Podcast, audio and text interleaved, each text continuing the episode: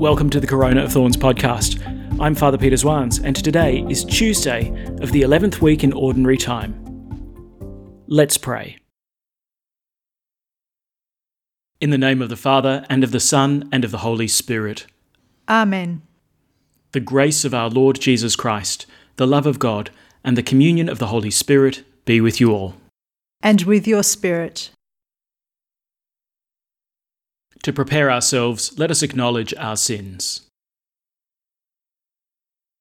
I confess To Almighty God, and to you, my brothers and sisters, that I have greatly sinned in my thoughts and in my words, in what I have done and in what I have failed to do, through my fault, through my fault, through my most grievous fault. Therefore I ask Blessed Mary, ever Virgin, all the angels and saints, and you, my brothers and sisters, to pray for me to the Lord our God. May Almighty God have mercy on us, forgive us our sins, and bring us to everlasting life. Amen. Lord, have mercy. Lord, have mercy. Christ, have mercy. Christ, have mercy. Lord, have mercy. Lord, have mercy. Let us pray. O God, strength of those who hope in you, graciously hear our pleas. And since without you mortal frailty can do nothing, grant us always the help of your grace, that in following your commands we may please you by our resolve and our deeds. Through our Lord Jesus Christ, your Son, who lives and reigns with you in the unity of the Holy Spirit, one God, for ever and ever. Amen. A reading from the Book of Kings. After the death of Naboth, the word of the Lord came to Elijah the Tishbite Up, go down and meet Ahab, king of Israel, in Samaria. You will find him in Naboth's vineyard. He has gone down to take possession of it. You are to say this to him The Lord says this You have committed murder. Now you usurp as well. For this, and the Lord says this, in the place where dogs licked the blood of Naboth, the dogs will lick your blood too. Ahab said to Elijah, So you have found me out, O my enemy. Elijah answered, I have done what is displeasing to the Lord. I will now bring disaster down on you. I will sweep away your descendants and wipe out every male belonging to the family of Ahab fettered or free in Israel. I will treat your house as I have treated the house of Jeroboam, son of Nebat, and of Baasha, son of Ahijah, for provoking my anger and leading Israel into sin. Against Jezebel too, the Lord spoke these words The dogs will eat Jezebel in the field of Jezreel.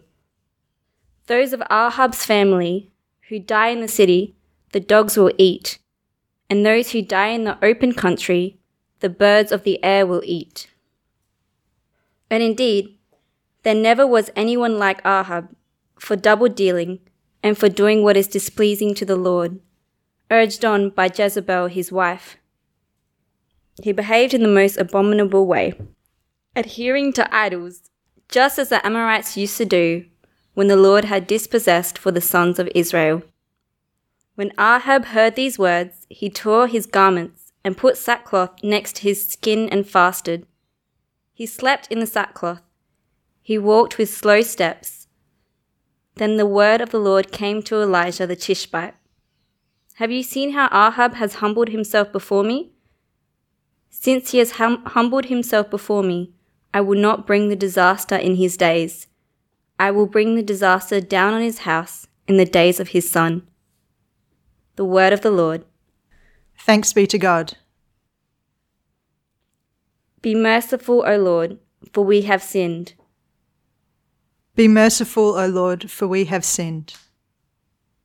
Have mercy on me, God, in your kindness. In your compassion, blot out my offense.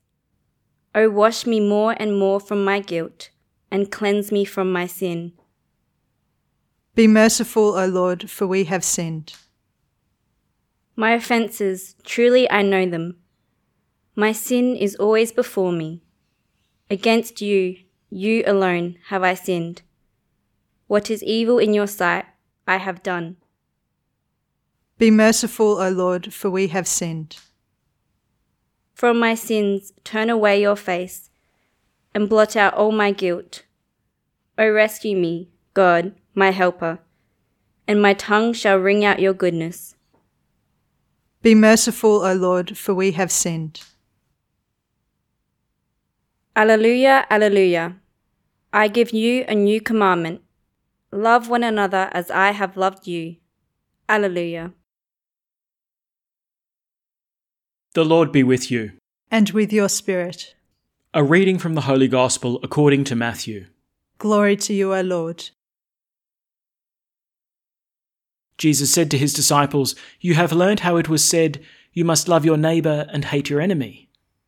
But I say this to you love your enemies, and pray for those who persecute you. In this way you will be sons of your Father in heaven, for he causes his sun to rise on bad men as well as good, and his rain to fall on honest and dishonest men alike. For if you love those who love you, what right have you to claim any credit? Even the tax collectors do as much, do they not? And if you save your greetings for your brothers, are you doing anything exceptional? Even the pagans do as much, do they not? You must therefore be perfect, just as your heavenly Father is perfect. The Gospel of the Lord. Praise to you, Lord Jesus Christ. Sit with this one for a bit. If you love those who love you, what right have you to claim any credit? Even the tax collectors do as much, do they not? And if you save your greetings for your brothers, are you doing anything exceptional? Even the pagans do as much, do they not? That kind of stings, doesn't it? But it touches the very heart of what love truly is. Because, I mean, these days, most commonly, we would understand love in terms of an emotion. Love is a sentiment, it's an experience. You know, when we come into the presence of the one we love, it's that, you know, warm and fuzzy that we have. But if that's what we understand love to be, then the words of Christ will really appear to be contradictions. If love's an emotion, then I can only love those who appeal to me, those who attract me. I'll only be able to love those who evoke a, a warm, sentimental response within me. If this is what love truly is, then the command, love your enemies, that's just nonsense. How could my enemy make me feel love? And if they do, then I'm guessing they're probably not my enemy. Well, our Lord shows us that we're not slaves to our emotions. My sense of dislike for someone doesn't determine whether I can love him or her. My enemies are the ones I don't like, and yet I can respond to them with love and with kindness. To love is to will the good of the other to promote like the eternal welfare of the other. One means by which we can always will the good for our enemies is through prayer. I say this to you, says Jesus love your enemies and pray for those who persecute you. When I pray for my enemies, I'm invoking God's blessing upon them. I return a curse with a blessing. When I pray for my enemies, I ask God to grant them His grace so that they may be welcomed into eternal life. When I look upon my enemy as one who, like me, stands in desperate need of God's grace, then it's harder to look upon them as foes and easier to look upon them with compassion and mercy. Praying for our enemies is a concrete act of love for them. And it assists them, like it, it's, it's fruitful for them according to God's holy will. But our prayers for our enemies, they don't leave us unchanged. This love, it transforms us. St. Therese of Lisieux found it difficult at times to love her fellow sisters in the Carmelite convent, and she noted that Often she'd prefer to take a long detour in order to avoid the ones she found hard to love. But she made the point that sometimes our dislike for someone would make it difficult to offer anything more than a simple gesture of love, a kind word, a simple act of service, or a smile. Yet, when these acts are done in love, they're able to overcome our own stubbornness. And so, my prayer for my enemies doesn't leave me unchanged. It makes those who are unlovable a little easier to love.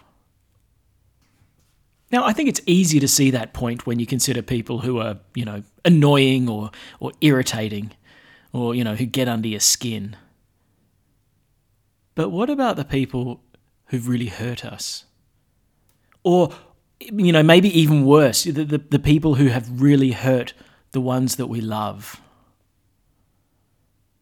Do we do we really love them? Is like are they the ones that Jesus actually means? Love your enemies, pray for those who persecute you? Yes. I think you kind of have to say yes. I mean, you know, Jesus certainly says nothing in the Sermon on the Mount that he doesn't practice himself. You arrive at Calvary, and there you see Jesus loving his enemies and praying for those who persecuted him. You know, Father, forgive them, they don't know what they're doing. And I don't know, I haven't run this by any theologians, so, you know, take this for whatever it's worth. But I wonder when Jesus forgives those who crucified him, is, is he just forgiving the fact that they've done terrible things to him? Because I reckon forefront in Jesus' mind would not only be the sufferings that these men had inflicted on his own body, but what about the sufferings that they had caused his mother? You know, sometimes that's even harder to bear to see your loved ones in tears as a consequence of someone else's actions. And, and even in that moment, Jesus is saying, Father, forgive them. You know, don't just forgive them for what they've done to me, forgive them for what they've done to my mother. The, the agony that they're putting her through. Even that that Jesus prays for. To pray for our enemies, it's a bitter pill. But I think the bitterness of that pill brings about a sweetness in our souls. It stops us from becoming embittered, and it keeps us connected with God, who is love. And you know, I'm not going to pretend that it's easy. I, I think it's something that takes a deliberate choice and, you know, a constant daily resolve not to be beaten by the bitterness that hurt and pain can turn into. But that pill of praying for those who persecute us and loving our enemies, it's a pill that brings new life. I'd like to finish with a little quote from Pope John Paul II, and like this was early in his pontificate. He went and visited Northern Ireland in 1979, and when he was in Galway, you know, during the Troubles, during you know the height of, of Catholic Protestant sectarianism and violence, he, he said this. He said, You heard the words of Jesus love your enemies. The command of Jesus does not mean that we are bound by love for our native land. It does not mean that we can remain indifferent before injustice in its various temporal and historical aspects. These words of Jesus take away only hate. I beg you to reflect deeply. This command to love our enemies and pray for those who persecute us is not Jesus laying upon our shoulders a heavy burden. Instead, it's Him putting a powerful weapon in our hands, the only one that can truly defeat evil and hatred.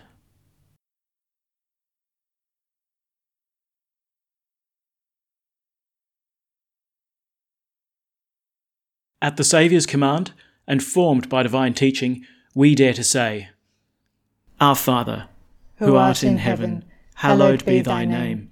Thy kingdom come Thy will be done on earth as it is in heaven. Give us this day our daily bread, and forgive us our trespasses, as we forgive those who trespass against us. And lead us not into temptation, but deliver us from evil.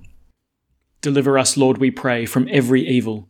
Graciously grant peace in our days, that by the help of your mercy we may be always free from sin and safe from all distress, as we await the blessed hope and the coming of our Saviour, Jesus Christ. For the kingdom, the power, and the glory are yours, now and forever. Let us welcome Christ into our hearts with an act of spiritual communion. My Jesus, I believe that you are present in the most holy sacrament. I love you above all things and I desire to receive you into my soul. Since I cannot at this moment receive you sacramentally, come at least spiritually into my heart. I embrace you as if you were already there and unite myself wholly to you. Never permit me to be separated from you. Amen. The Lord be with you. And with your spirit. May Almighty God bless you the Father, and the Son, and the Holy Spirit. Amen. Go in peace. Thanks be to God.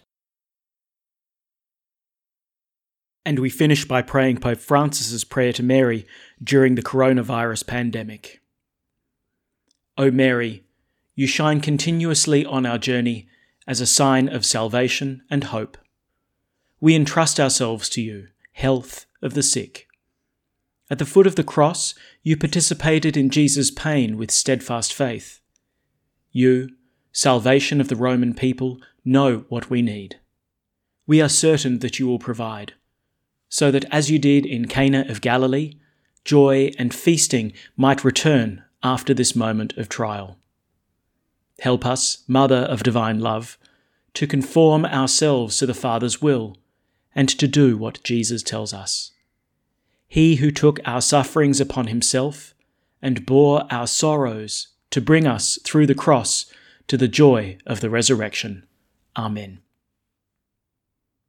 We seek refuge under your protection, O Holy Mother of God. Do not despise our pleas, we who are put to the test, and deliver us from every danger, O glorious and blessed Virgin. Amen. Thanks for praying with us, and may God bless you abundantly, so that this day may give glory to God the Father.